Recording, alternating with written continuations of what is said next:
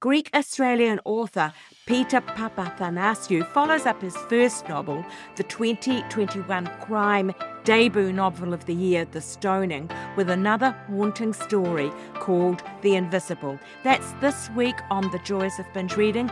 A burnt-out Detective Sergeant George Manolis travels to Greece to reconnect with his roots.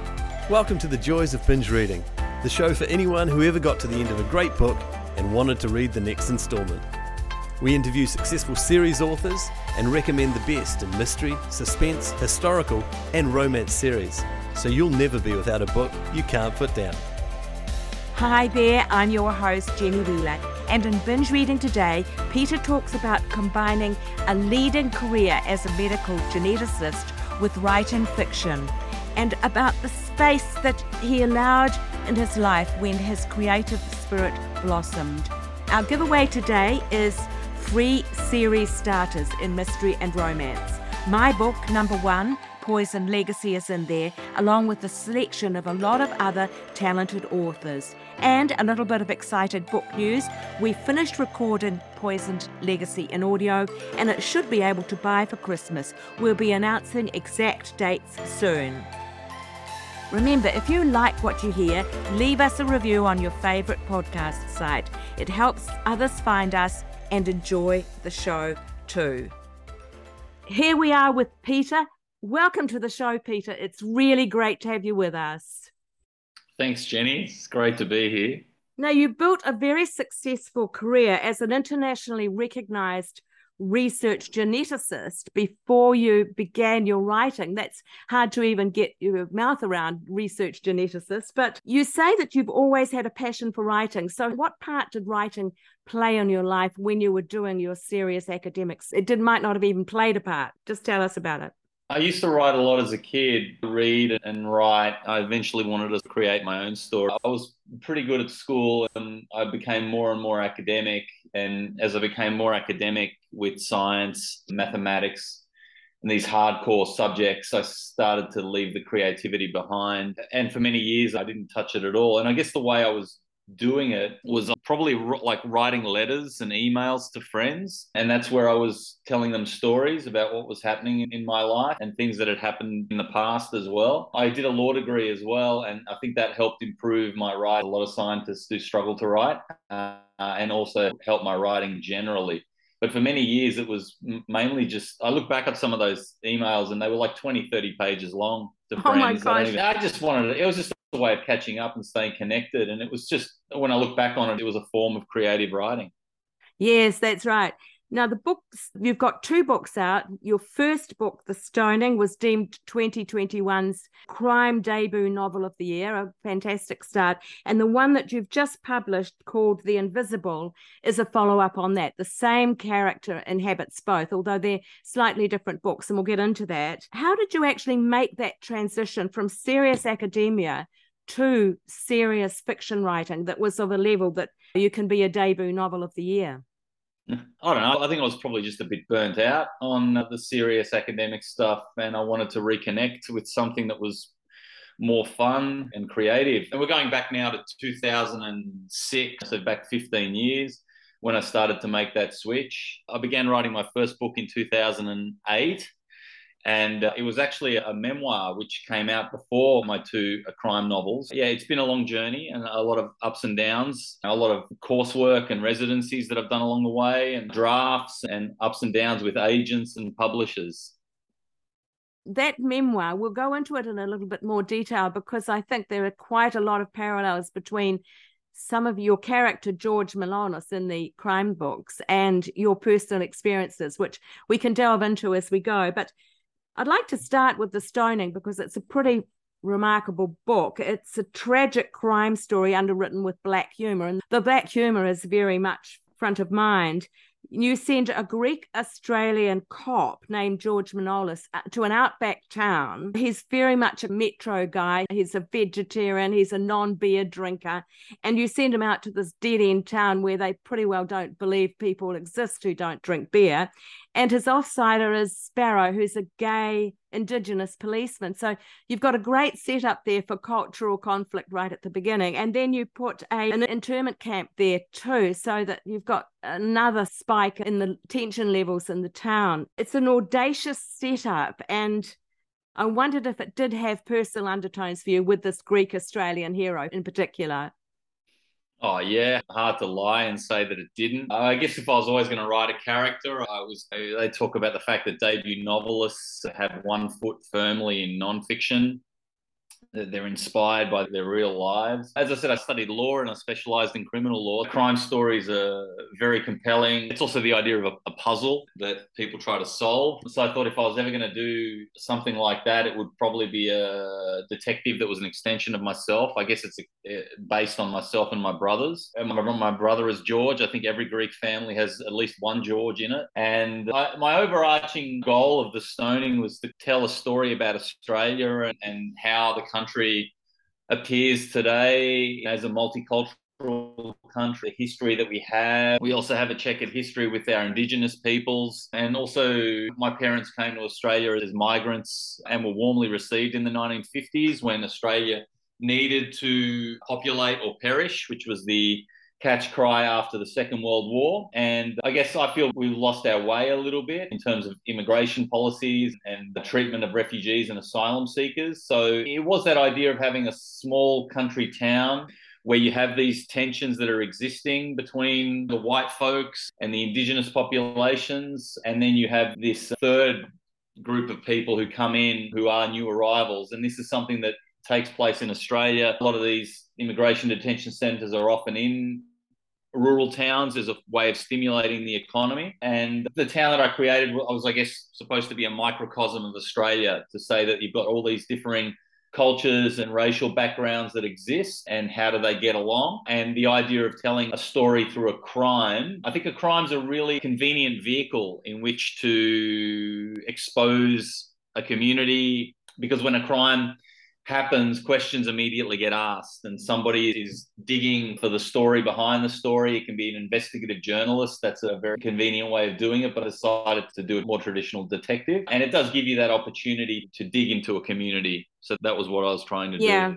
It fits that slot that has become very hot in Australia of rural noir and in quite a good way, doesn't it? And I know other writers like Chris Hammer, who has been on the show, praised it as being an outstanding example of rural noir. But The Invisible, George has moved on. He's burnt out by his police career. There's something that happens at the beginning of The Invisible that particularly sets him a little bit ajar. He has a version of PTSD, I think, and he's put on health leave and he decides to go and search out his roots in Greece. And so that book doesn't take place in Australia, except in the very beginning pages. It's pretty well all set in, I think it is still Greece, Northern Macedonia. And that is where your own family came from. So it's got close personal links. The book is also dedicated to your two brothers. So tell us a bit about that and how it links back to your memoir. It's been an interesting time with the second book. As you said, Outback Noir is a thing. It's a subgenre of noir and crime. So people who might have read The Stoning and gone, this ticks all my boxes for an Australian Outback novel. And then they see there's a second one out and they pick that up and they go, hang on a minute. What happened to the kangaroos? What happened to the sweltering heat and the vast distances? What's this Greek story that the author's doing here? I mean, I guess it's a form of Outback Greece, is a way, if you want to look at it that way. And yeah. The book is a form of Greek noir. Noir is stories that dig into the darker sides of life and society, and they have anti-heroes, and they often don't have a pleasant ending either. So I guess I felt that if I'm going to tell a story about a Greek-Australian detective, the first book is going to be set in Australia, logically, because it's where I grew up, the country I'm most familiar with, and you can hear it in my voice that I have an Australian. But then I thought, if you're going to have a second installment and you've explored the Australian side of George's heritage, it only makes sense to explore the Greek side of his story and to challenge myself a little bit, to not be a writer that's producing just Outback Noir and to portray another culture.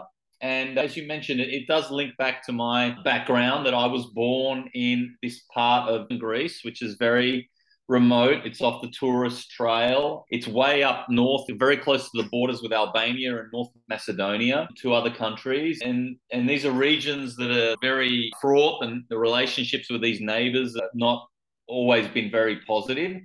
So I thought that's a really compelling setting in which to set a crime novel. And it's very different to Australia, which is an island continent.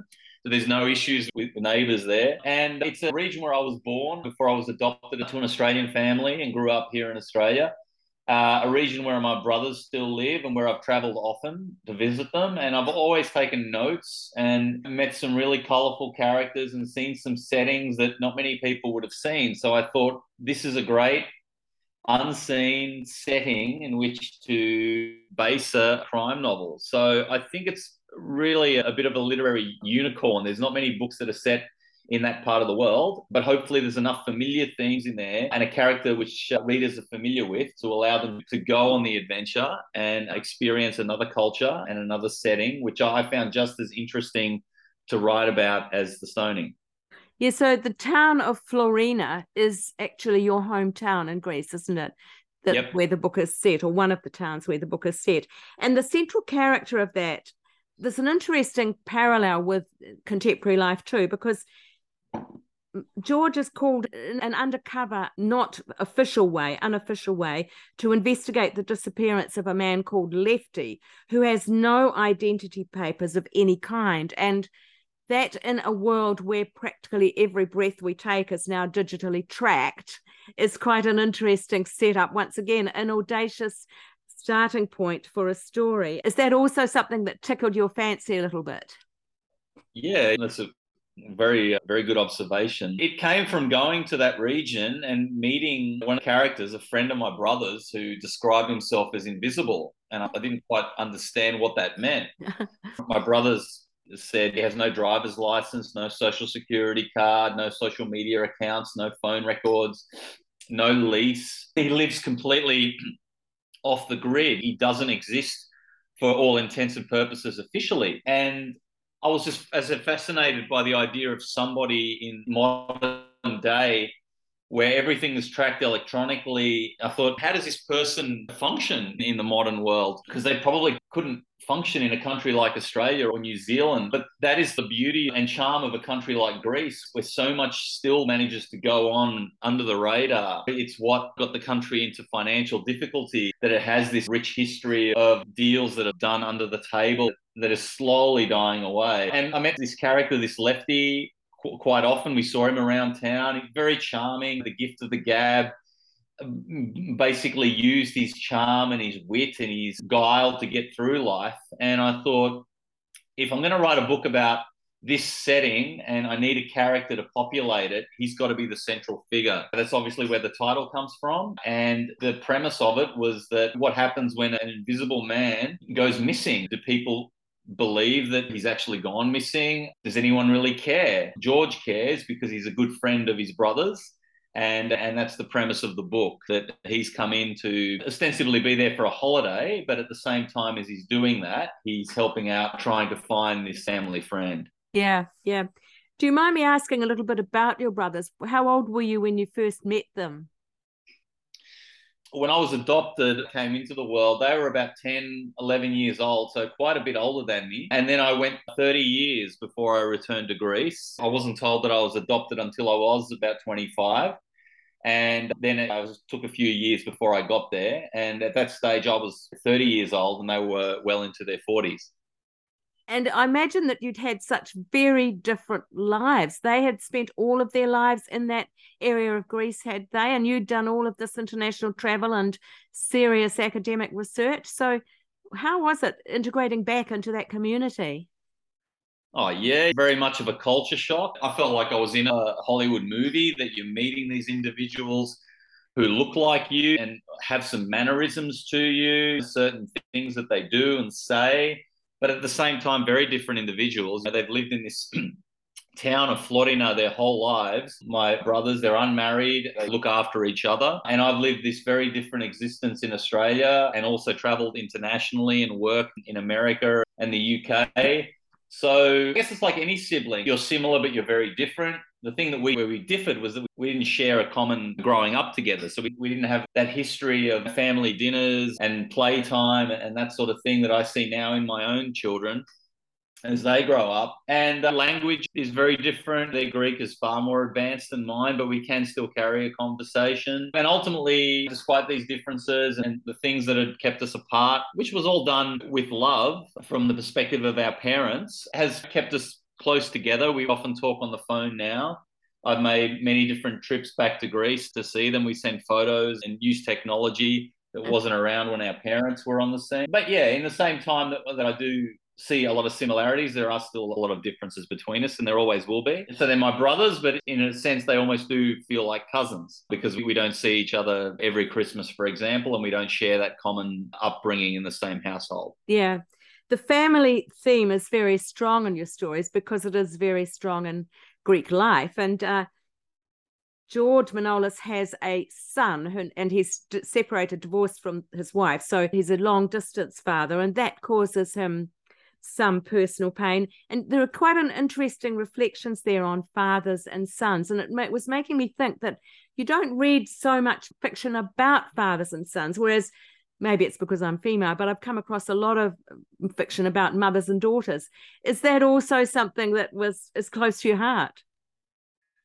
Oh, yeah, I write it from personal experience. I definitely see a lot of crime books, especially about the maternal bond and children that go missing and mothers, and I can't really share that level of connection. I see it in my own family. My boys are tighter with their mum. I guess that comes just naturally and innately. The idea that, especially young boys, that they do reach an age, my children are coming to that age where the focus starts to shift from mum to dad. They look at their dad and go, I'm actually going to turn out to be more like him because I am a boy and dad's a boy. And this is something that I experienced with my own dad, but dad was always a little bit more distant. I think it was partly because of the distance that men put between themselves and their own sons. Even back in the day, they didn't talk about their feelings as much. They were very guarded and a little bit colder about toughening up your son, preparing them for the world. So there was that, but there was also for my dad, there was that idea that he and I didn't share any blood, that I was actually a gift that came from my mother's family. So even though my mum and dad were my aunt and uncle, my mum's brother was the one who gave the child. So I think that might have played on dad's mind a little bit. And it's just something that I'm a little bit more conscious of now as a father myself, that we've come a long way since then. We talk about our feelings and it's okay to have that side of you as a man and as a boy, and also to share that blood with my sons. So that is something that I'm naturally just going to write about and try to explore in my books. And having George be a father, it reflects my own background. And then having that sort of tension that he's devoted to his job and that has prevented him from being a good father, which is something that's very familiar to crime readers, that they have detectives who are married to their job and that causes conflict and tension in their own marriage and in their own family lives.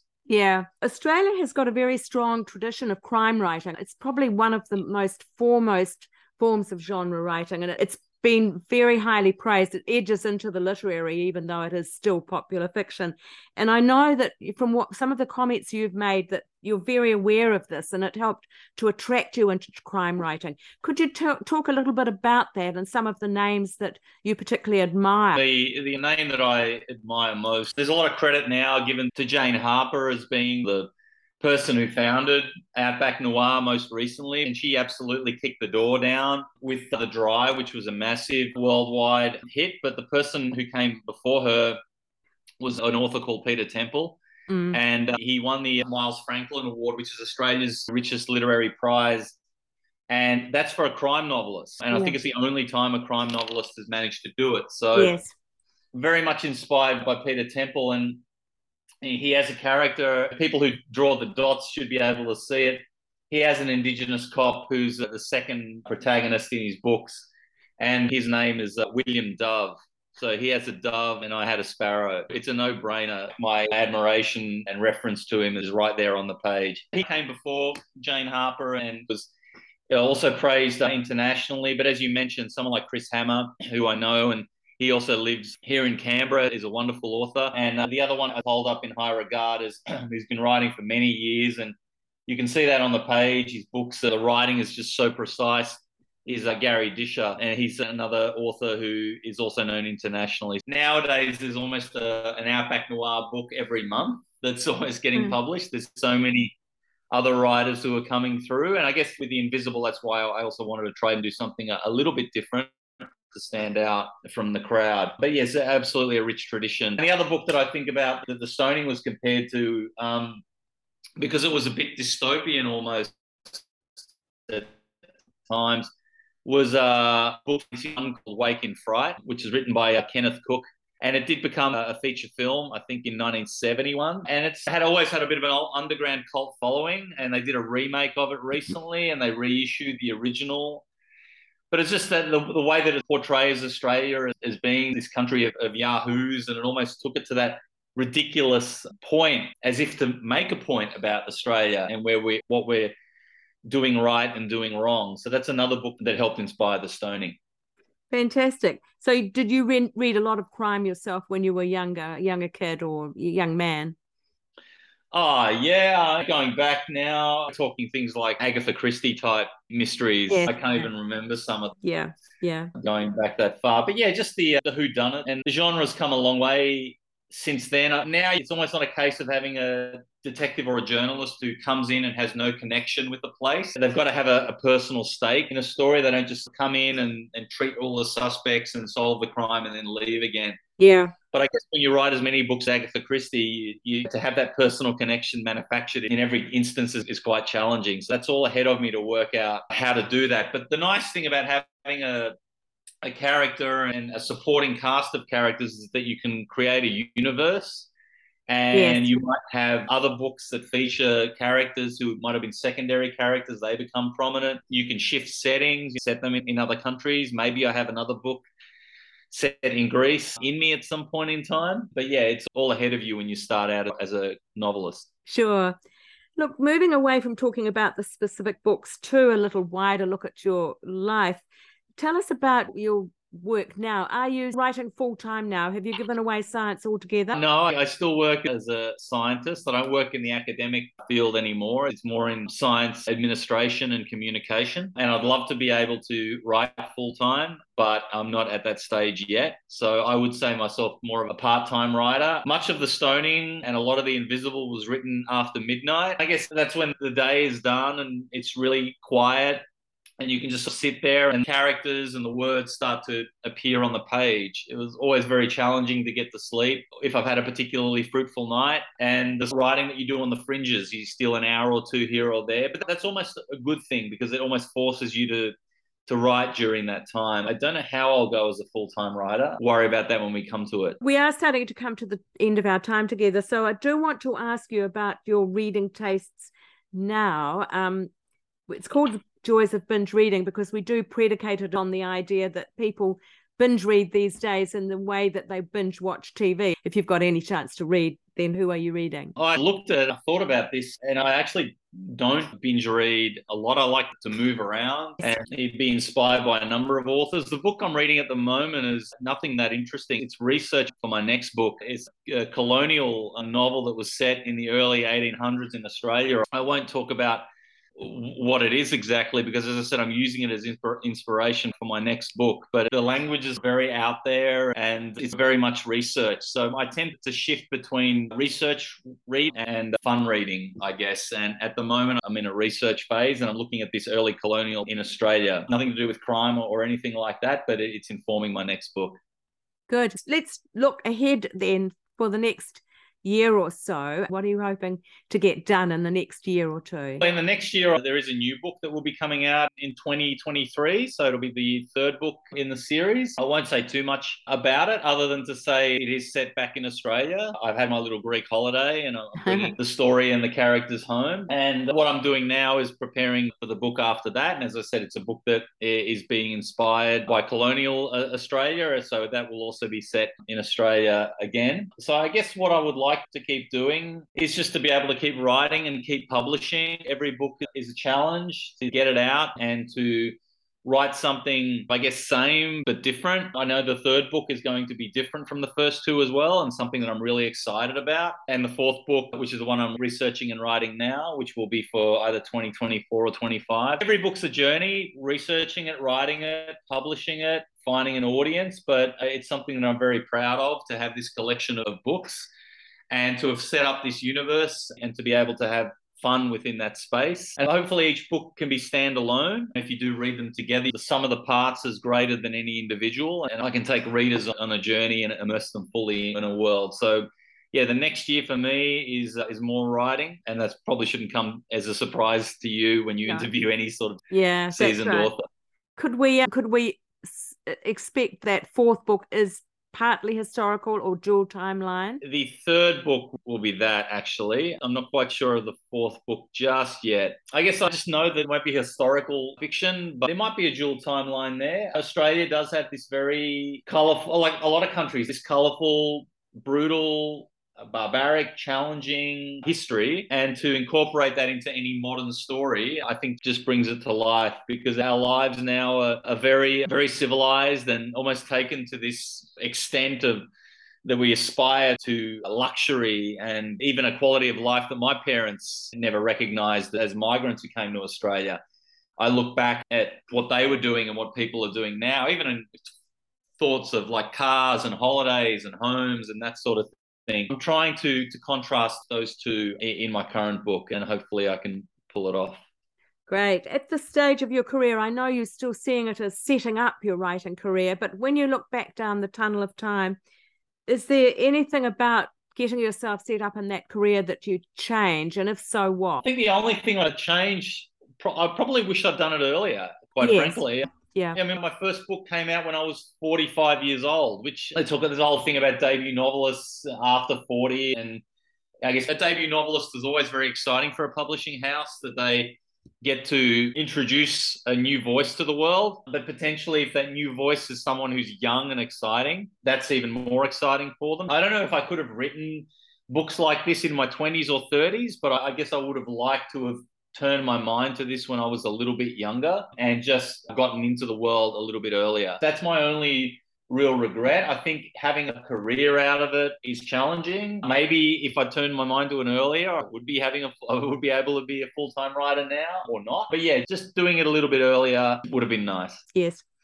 And Peter, are you a person who's active online, and where can readers find you online? Is there a way that they can reach out to you? Yeah, my social media platforms on Twitter, Facebook and Instagram. I do get messages, probably mostly through Instagram and Facebook. So if you just Google me, I do have a profile there for all the social media platforms, and I often get messages through my writing page on Facebook and respond to those. It's really great to hear from readers, to put all this work in and send your books out into the world. And it's really nice to get reviews in mainstream media outlets, but then to also hear that you've got readers that are continuing to stick with you. I get messages now from people who read the first one and have read the second one and are looking forward to the third one. It's just nice to get those messages. I don't think readers understand how significant that is for writers. We don't often get messages like that.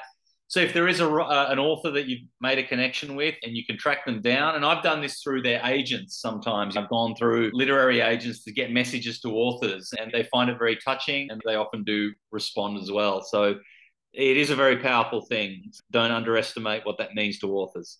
I must say there was another Australian author I came across that I felt like that about, and that's Adrian Hyland. I don't know if you've seen his work, but I really felt a little bit of that feeling of, I really felt it was a discovery when I came across this book. Oh, I didn't know this guy existed and he writes so well, that kind of feeling. Yeah, Adrian's, I haven't read his latest book, but I think it was about 10 years in the making. Yeah. So I'm looking forward to it. Look, that's wonderful. We come to the end of our time today, but it's been fantastic to talk. And you certainly are an author that's keeping your readers guessing. We will put those links on the show notes for this episode so people can find them. Great. Thanks for your time, Jenny. It's great to be a part of it. That's great. Thanks for your time. Okay, bye. Bye-bye. Next week on Binge Reading, best-selling international author Jane Green with Sister Stardust, a fiction based on real life, the story of Talitha Getty, wife of mega-rich Paul Getty, and their bohemian lifestyle in rock and roll Marrakesh in the 60s. That's next week on Binge Reading. Remember once again, if you enjoy what you hear, add a review for the show on your favourite podcast host so others can hear about us too. That's it for today. See you next week and happy reading.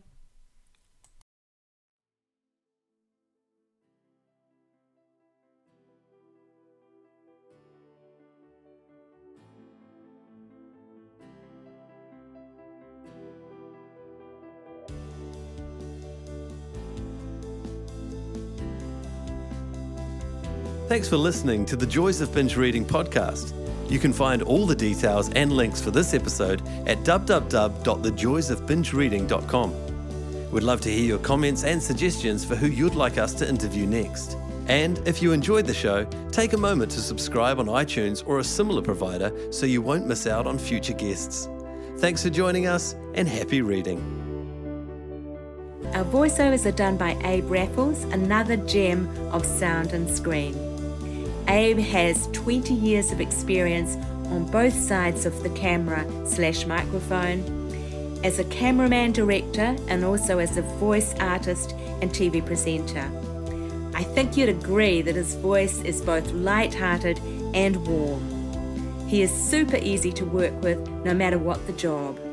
You'll find him at Abe, A-B-E, at pointandshoot.co.nz. As I say, the full details in the show notes on the website. That's it for now. Bye.